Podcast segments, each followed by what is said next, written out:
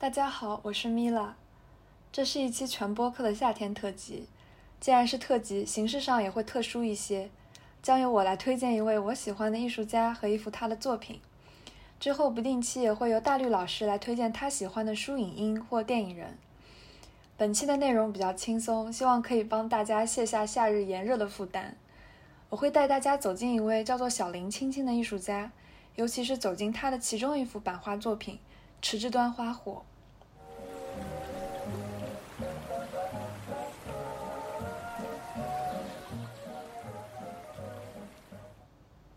其实说到小林清清，大部分听众朋友可能会感到陌生，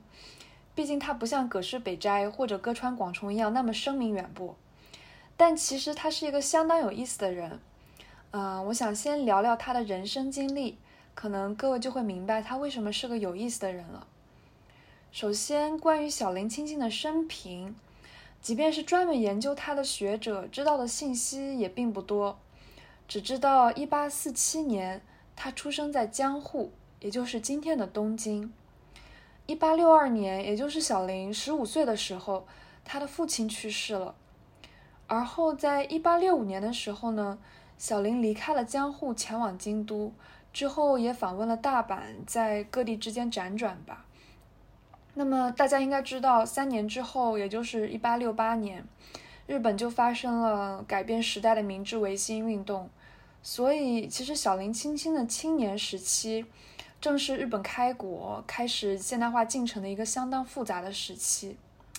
然后他的人生与这段时间部分重叠了，可能也导致他对周遭的环境发生了变化，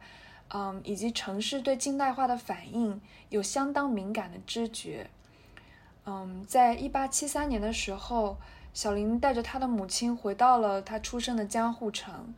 但这个时候江户城已经更名为东京了。同年的9月，他的母亲也去世了。这一年，小林清清是26岁，而他的绘画生涯其实是从这个时候才刚刚开始的。在这里我想说，其实在美术史的叙事里，有很多艺术家呀、画家都是，据说在童年时期就崭露头角，表现出惊人的天赋。像这样子的叙事大家肯定没少听，就比如毕加索，据说很早就展现出惊人的绘画天赋，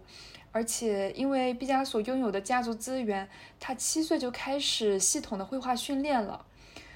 这样的经历当然是一般人望尘莫及的。然后又比如日本国宝级的画家雪舟，据说小时候在景山宝福寺修行，然后因为沉溺于绘画而忽略经书的学习，被师傅捆在柱子上反省。但是雪舟虽然胳膊动不了，腿还是很灵活的，他就开始用指头在地上画小老鼠。注意啊，是脚趾头在地上画小老鼠。如果是现在去景山宝福寺旅游，其实还能看到幼年雪舟被捆在柱子上，然后用脚趾头画老鼠的雕塑。这个雕塑真的非常的奇怪，但是这个故事就是这么代代相传下来了，就为了体现雪舟在绘画上的开悟之早，以及他对画画的痴迷。当然类似的神童故事还有很多，就比如莫扎特呀、肖邦呀，不胜枚举。这样的故事呢，有一些是真实的，而有一些是杜撰的，但往往都会和艺术家最终的成就挂钩。这一套叙述的逻辑往往是，他们幼年就爆发出惊人的天赋，所以此生就注定不凡；又或者是这些艺术家幼年就爆发出对某种艺术形式的痴迷与喜爱，所以在他们的一生当中，他们就不断精进这种技艺，最后成为大师。然而小林清清他并不是这样幼年就表现出绘画天赋的画家，他甚至在20岁之前都没有接受过什么系统的绘画训练。他所从事的行业呢，更是和绘画没有什么关系。就比如他的父亲其实原本从事的是接近运输的工作，因为当时大米也是作为征收上来的税款的一种，然后小林的父亲呢，其实是负责这部分当做税款的大米的运输的。小林晶晶在她父亲去世之后接替她从事了这份工作。所以要说小林和所谓的绘画和艺术创作的关系，那他肯定是和毕加索、雪舟、莫扎特毫无可比性的，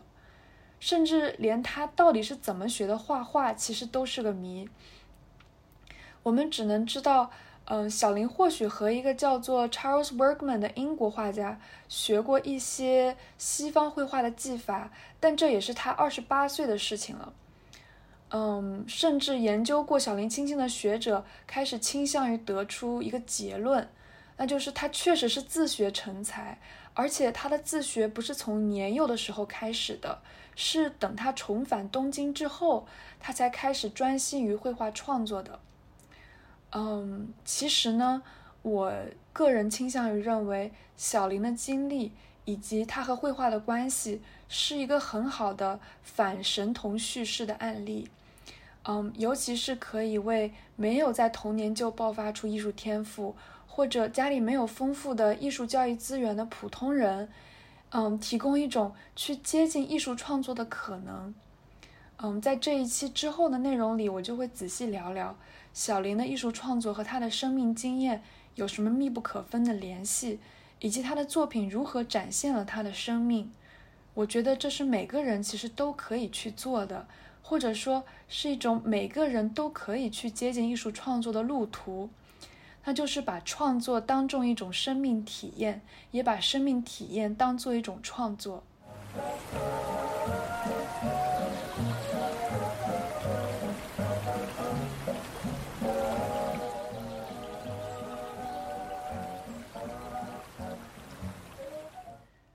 那么这就是小林在开始绘画创作前的基本生平了。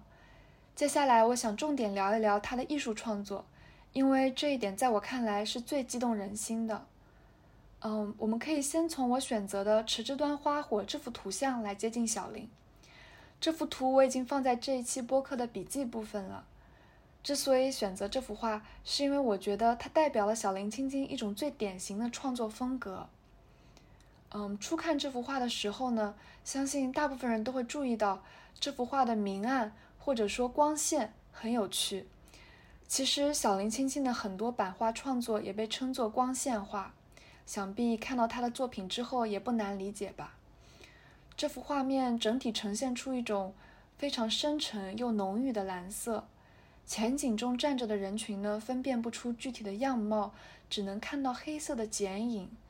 而且它们几乎是等间距的水平排列着，铺满了画面的底部。这群剪影一样的人群头顶上呢，大约刚好在横向画面的1/2的位置，悬挂着等间距排列的红色灯笼。这一串红色灯笼就好像一排规矩的标点符号一样，用它们红色的光亮给画面增添了一种节奏感。然后画面靠左大概1/3的位置立着一棵柳树，一个小朋友已经坐在柳树的枝桠上了，而另一个小朋友正在往上爬。我觉得这个正在往上爬的小朋友动作非常的生动，就是他的2条腿攀住树干，一只手掰住旁边支撑柳树的木棍，就是典型的不文明行为。但是他往上攀爬的姿态中又带着那种活泼和好奇，甚至还有一丝想看烟花的焦急。而那个已经坐稳了的小朋友呢，似乎已经完全沉浸在远处的烟花里面了，他的视线大概会与烟花坠落的位置平齐，然后他的眼睛或许正在目睹远方的烟花像一簇簇流星一样缓缓地落入湖中。如果要去分析这幅画，我会想从这幅画的视觉中心，也就是天上落下来的焰火说起。可能每个初看这幅画的人都会首先被这片绚丽的烟花吸引吧。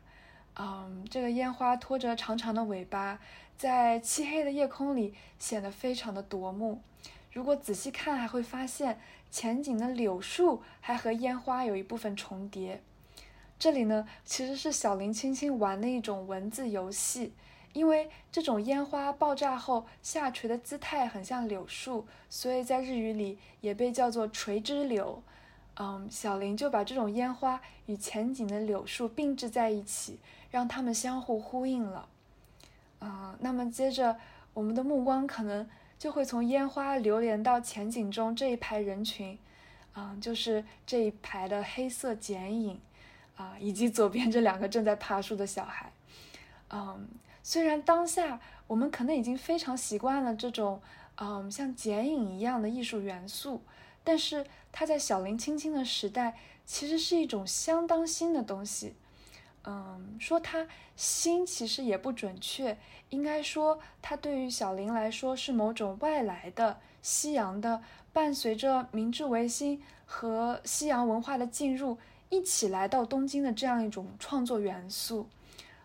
在这之前，其实日本艺术史的学者做过一种比较研究，就是如果把歌川广重和小林青青描绘的夜晚作品放在一起，他们的差别其实是相当大的。在歌川广重的夜景作品中，人物的衣衫往往和早晨一样鲜艳。比如歌川广重画的吉原区夜景，甚至还能清楚地看到人物衣衫上的纹样。但是在小林的作品里面，每个人都变成了扁平的黑色剪影，只有女子的发髻，男士的绅士帽边缘，或者一些女士的微微反光的浴衣，才可以区别出不同人物的身份和性别。那么其实呢，小林这种黑色的，轮廓形状的剪影般的处理，不得不说，很有可能是受到了印象派画家 James Whistler 的影响。Whistler 他虽然出生在美国，但是21岁的时候离开美国前往巴黎，再前往伦敦建立画室，之后就不曾返回过美国。相信很多听众也曾经听到过 Whistler 的大名吧。他的作品我个人也是非常的喜欢。Whistler 在描绘夜晚的画面当中，往往有一种梦境般的朦胧美感，就仿佛夜间那种略带一丝忧郁的情绪都融化在那种雾气里面。我在笔记的部分也贴上了他的其中一幅夜景作品，叫做 Nocturne: Blue and Gold Old Battersea Bridge。 这幅画目前收藏在 Tate Britain， 我也是相当的喜欢。除了它本身就带有的美感之外，其实我觉得这幅画还向我们展现了在一个文化交流的时代，艺术家他如何吸收别的文化中的艺术元素并融合到自己的创作中。其实 Whistler 的这幅夜景作品，它的构图是受到了歌川广重创作的启发。歌川广重之前曾经创作过一幅描绘江户金桥的作品，这幅作品的视角非常的有趣，它其实是从低于桥身的角度凝望桥上来来往往的行人，同时也能从略高于船夫的角度看到船夫驾着小船在桥底下穿行。这种奇妙的构图呢，就被 Whistler 完整的用在了他的这张夜景作品里面。它高耸的桥身就支撑起一个画面空间，进一步隔开了桥下的船夫和桥上的行人，为画面增添了一种戏剧感和造型感。同时，无论是船夫还是桥上的行人，都好像笼罩在一种梦境般的蓝色阴影里面，看不清他们具体的面容和衣冠。非常有趣的是，其实小林青青本人创作过一幅和 Whistler 的这幅油画非常非常像的卷画，叫《开化之东京：两国桥之图》。小林的这幅画面构图布局简直和 Whistler 的这幅如出一辙，就连人物那种剪影的形态和对岸的灯火都是非常的相似。只能说那个时代的艺术交流就好像海洋球相互碰撞一样， Whistler 从歌川广重的创作中汲取灵感，而小林青青又受到 Whistler 的影响，同时歌川广重也是小林长久的创作偶像，他们彼此的创作命运就是这么互相交织又相互丰沛。那么说完了这幅画当中的剪影设计，我觉得可以再提一提夜晚这个场景。大概从1876年开始到1881年结束，小林持续创作了93幅关于东京风景的版画，而其中有25幅版画是关于夜晚的东京的。这个占比其实已经是不可思议的了，因为在这之前很少有版画家集中产出夜晚的东京，而小林作品当中对夜晚的关注也开始被不同的美术史学者讨论和研究。我在笔记部分稍微贴了几幅我个人比较喜欢的小林的夜晚作品，真的都非常的美丽。那么对这些关于夜晚的作品，学者们最集中的争论是，这些作品是否在表达一种怀旧，一种对现代化之前黑暗的江户夜晚的怀旧。因为随着瓦斯灯乃至电灯各种照明线路的铺设，江户城变成了东京，而夜晚也不再黑暗了，因为夜晚开始被各种各样的灯火点亮。小林的各种作品中也不乏对现代化器械的关注，就比如他特别喜欢描绘瓦斯灯的灯光，他也精心描绘过火车的火车头，这些都是时代当中出现的现代化印记。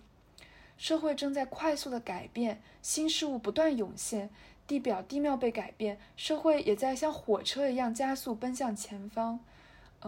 曾经黑暗的夜晚呢，似乎已经成为一种只属于过去的记忆，因为来自现代的光线正在穿透黑夜。说到这里，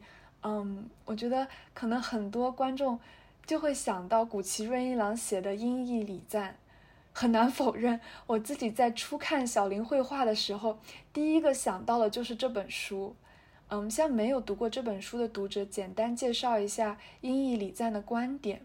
就是谷崎润一郎觉得呢，日本的美其实是一种和阴翳或者说黑暗共生的美。他举例，比如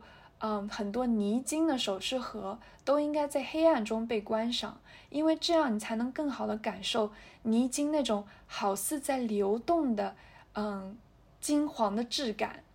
但是呢，现代化的到来带来了各种照明设备，驱散了黑暗，也照亮了房间的每一个死角。谷崎润一郎觉得日本的传统美感就在这种照亮的过程里被剥夺了，渐渐死去了。其实书里他还举了许许多多的例子，甚至包括茅厕，就还挺有意思的，感兴趣的听众不妨去读一下。至少我自己刚读完的时候，还真的被他说的许多东西俘获了。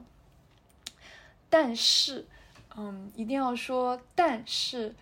小林清清所画的黑夜，难道真的就完美贴合了音译礼赞的观点，是一种对现代化之前的黑暗的留念和怀想吗？我觉得这种观点也是要警惕的，因为首先，小林清清的时代和谷崎润一郎写作《音译礼赞》的时代差了不下50年，《音译礼赞》出版的时间大概是1933年左右。这50年期间发生了多少事情，世界格局因为第一次世界大战发生了多么大的变动，想必也不用我多说了。在那种时代情景下写作的《音译礼赞》，真的可以套用在小林清清在19世纪80年代所做的创作上吗？我觉得很显然是不行的，毕竟50年的差异可以改变太多的时代情绪。如果想到我们自己，新冠前、新冠后，我们自己的心境是发生了多么大的变化。从这一点想，50年实在是可以改变太多的时代情绪了。然而很可惜的是，就即便这个道理如此明显，还是会有很多介绍小林清清的人把它和一种怀旧情绪联系在一起，并串联起音译礼赞。我觉得导致这种现象呢，还有另一个原因，就是小林是一个被再发现的画家。也就是说，在小林创作他的东京风景系列的时候，其实没有打出多响的名气。不然这个系列也不会在93这个非常尴尬的数字上停止了，它是被之后再发现的。小林的这个东京风景系列本来应该是参考了歌川广重的江户百景系列来创作的，但是小林自己的版画系列销量不佳，被腰斩了。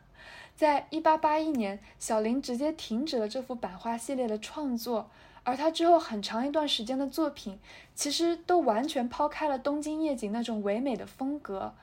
事实上他之后很长一段时间都在画战争宣传画，就是那种充满了爆炸的船只、政府、男子气概的战争 propaganda， 可以说是反差非常大了。没有学者确切的知道为什么他要做这种选择，他自己也很少提到背后创作的原因。也就是说，小林在1881年以前的唯美东京系列成了一种时代孤品，和他之后的创作生涯发生了不小的断裂。而这套东京系列被再发现呢，其实是到了1913年的时候，有一位年轻的诗人和艺术家木下节太郎，他在偶遇了小林早期的东京风景之后产生了浓烈的兴趣，尤其是对其中描绘夜景的版画。同时除了木下之外呢，还有一个对小林产生兴趣的人是永井和风。永井和风坚持认为小林的夜景表达了一种对逝去江户的怀旧。应该说这两位人物对小林的评价是相当有影响力的，因为他们很直接地影响了后世对小林这位艺术家创作动机的评价。但是这里我必须要提出一些质疑，因为无论是木下节太郎还是永井和风，他们在评价小林画作的时候其实是存在相当强的自己的理论倾向的。就比如说木下他本人其实是在小林的这系列版画都停更了之后才出生，所以小林描绘的那种所谓现代化之前的东京，他是根本连见都没见过的。他对于过去的东京所能持有的情感，比起说是怀旧，可能更多的还是一种好奇。而永井和风呢，作为一个留洋归来的人，他所见到的东京，其变化也是天翻地覆的。而且在回国以前，永井和风已经在写作关于东京夜景的文章了，所以他对小林作品的解读可以说是迎合了他自己的倾向和偏好。当然我猜想可能不少听众会说，每个人对同一幅画都可以有自己的理解啊，而且一幅画的作者绘画的时候到底是怎么想的，我们很可能都不知道。那么既然如此，为什么要排斥这些其他的解读呢？而且所谓的不准确解读可能也只是相对的。我在这里就非常想解释一下我为什么要厘清木下节太郎和永井和风对小林作品的迷思。我觉得比起说他们误读了小林，更不可取的是他们的解读会让我们远离画面本身。对同样一幅作品，不同的时代、不同的人群，可能确实会提出非常不同的观点和见解，而这些见解有时候会叠加起来，在作品之上形成层层叠叠的滤镜。如果不去在意这层滤镜的存在，那我们在观赏作品的时候都不会意识到自己和画面本身已经隔了一层可悲的厚障壁了。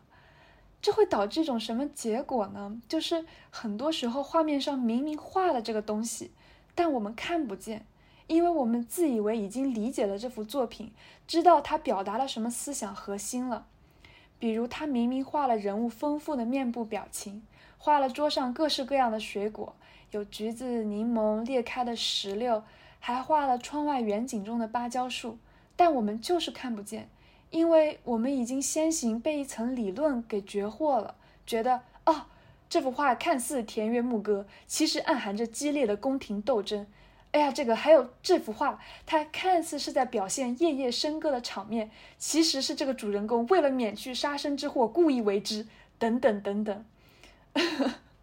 就这么一讲，大家也可能明白某种跌位是如何起源了的。就是这种携带跌位的人呢，他们往往忽略画面的实际表现，就拿起非常抽象的理论道具随意挥舞。而且这种时候，如果你要问这样的人一个画面具体细节的问题，他可能就傻眼了，因为他并没有真正的去看，他就是答不上来。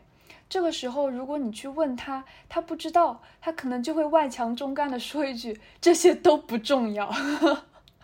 但是我是觉得，如果看画不看细节、不看画面，不看画面，我们真的会失去太多东西了。对于这种隔着理论滤镜看画的行为呢，其实巫红老师在他的《重评》这本书里有非常精妙的概括。他认为这是一种文本之圈，太多的书写，太厚重的理论积累，会形成一个圈，或者说一个牢笼，隔开我们和画面本身的距离。在这本书里，他也提出我们需要回归画面本身，去接近画上到底画了什么。重评这本书是真的非常的精彩，可能是很多美术史学子的启蒙书吧，大家有兴趣也可以去读一读。好，那么既然如此，我们不妨也回归一下小林的作品，从画面出发，再看看上面还画了些什么。我们再看看《持之端花火》这幅画，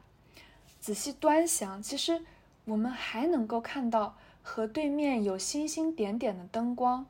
水面以上的灯光呢，是由点连成线，在水面上呢，则形成长长的，好似在波动的倒影。那么这些灯光到底是什么？其实从时间和空间位置来判断，这些灯光是来自当时在上野公园举办的第二次内国劝业博览会。这个主题的博览会呢，其实是明治时代的日本政府为了促进国内的产业发展举办的。第二次内国劝业博览会举办的时间是1881年3月1日至6月30日。在池之端举办花火大会的时候，其实这个博览会应该已经结束了一段时间了，但是可能来自博览会的灯光还留在原来的场地上，到了晚上就和烟火交相辉映。而且如果我们再仔细观察，还能看到画面右侧一串水平的草屋一样的建筑物黑影。这串其实是池之端的变天神社。神社好像黑色的海市蜃楼一样浮现在水面上，真的是非常有夜晚的氛围。那么在这期播客的最后，我其实想回归到片头与大家讨论的艺术创作与个人生命的问题，也就是小林的艺术创作和他的生命经验有什么密不可分的联系，以及他的作品如何展现了他的生命。其实这一套东京夜景系列，它的结束虽然像是被腰斩，但还是有一定预兆性的。1881年1月26日的时候，东京烧起了一场大火，蔓延非常广，火光和浓烟覆盖了东京的天空。小林青青在得知起火的消息的时候，第一反应不是带上家人儿女逃跑，而是抄起了写生本冲出去画画。不知道是因为他对光的痴迷，还是因为艺术家的直觉作祟，他就在大火面前画了很久很久，甚至他自己的家都在那次火灾中被烧成了灰烬。而东京风景系列的最后几张画就是东京大火以及大火之后留下的废墟。不过大家不用担心，小林的妻儿据说没事。好像说他是确保了财务安全，或者说妻儿没事之后才冲出去画画的。但是不可否认的是，他真的是在大火面前抄起写生本速写了非常非常久。好，那么大火之后呢，小林其实就突然结束了自己的东京系列，开始画战争宣传画。应该说就在小林停止画东京风景的这段时间里呢，迷恋他早期创作的人是不断增加。大概到了小林60岁的时候吧，甚至他的出版商都来拜托他，求求他重画年轻时候那种唯美风格的作品。小林当时的答复是，我已经年纪大了，很难回到年轻时候那种创作的心境了。但是耐不住对方的强烈要求，小林还是创作了几幅接近年轻时期风格的作品。我会强烈推荐大家欣赏一下他晚年画的这幅画，我真的是觉得无比的纯净。我放在笔记里的这幅画叫做《冬月》，冬天的月亮，也就是他在1914年创作的，而次年也就是1915年，小林青青就去世了。我初次看到《冬月》这幅画的时候感到非常的震撼，因为那种月光的穿透力是难以形容的。水面的波纹远处小小的光亮，都在月光这种广袤而且极具穿透力的照射下变得微不足道。我觉得一个艺术家在经历了坎坷的一生之后，提炼出来的创作元素已经是他们生命的一部分了，又或者说他们的生命已经成为了自己的创作元素。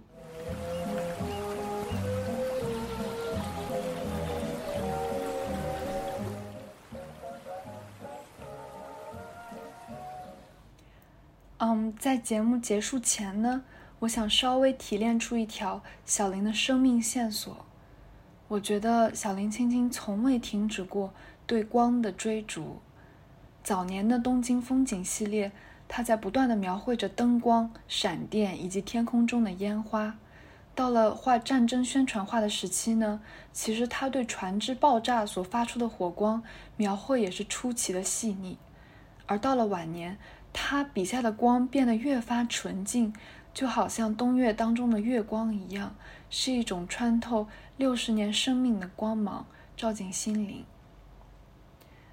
那么这一期全播客差不多就为大家介绍到这里。希望大家喜欢这位艺术家以及喜欢他的作品。感谢收听。之后某个时间，我们也许还会出一期特辑，由大绿老师来 solo 他的个人推荐。那么我们下期节目再见吧。全是一档关注各种视觉与文本材料的播客节目，由2位不务正业的艺术史和电影学生主持。我们希望可以用这档节目展开不同角度的对话，为生活带来一点灵感与幽默感。如果有任何想对我们说的话，请电联Mila和大绿的邮箱。